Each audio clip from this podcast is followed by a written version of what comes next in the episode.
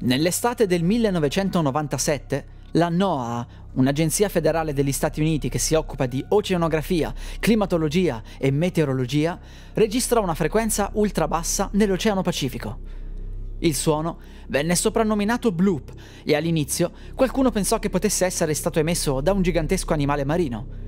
Si tratta infatti di uno dei suoni con il volume più alto mai registrati sott'acqua, tanto che numerosi idrofoni, ad una distanza di migliaia di chilometri fra loro, furono in grado di catturarlo.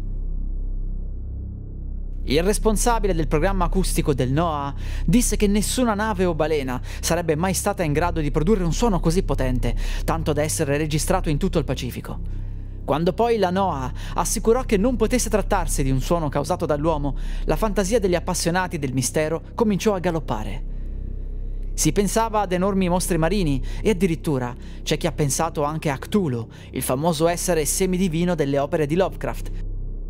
A questo punto sicuramente vi starete chiedendo perché proprio Cthulhu?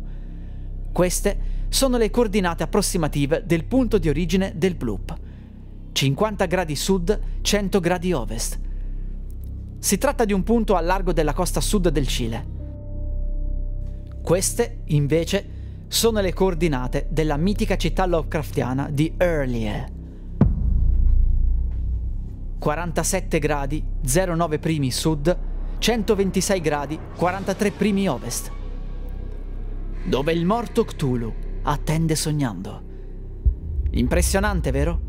I due punti sono separati da una distanza di 1700 km, ma se consideriamo l'intero pianeta, questi due punti sono estremamente vicini fra loro.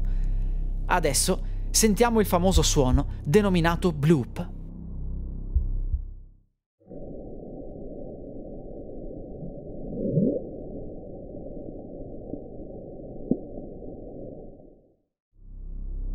L'animale più grande attualmente in vita sulla Terra è la balenottera azzurra, il suono generato non è sicuramente proveniente da uno di questi animali, poiché non sarebbe stato sicuramente così potente.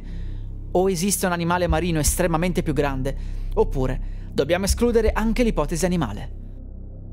La NOAA ha ufficialmente chiuso il caso nel 2005, quando alcuni ricercatori che con gli idrofoni stavano studiando i terremoti e i vulcani vicini all'Antartide hanno finalmente capito l'origine di quel misterioso suono. Si tratterebbe di un criosisma che avrebbe causato il distaccamento del ghiaccio in Antartide. Il mistero è quindi risolto?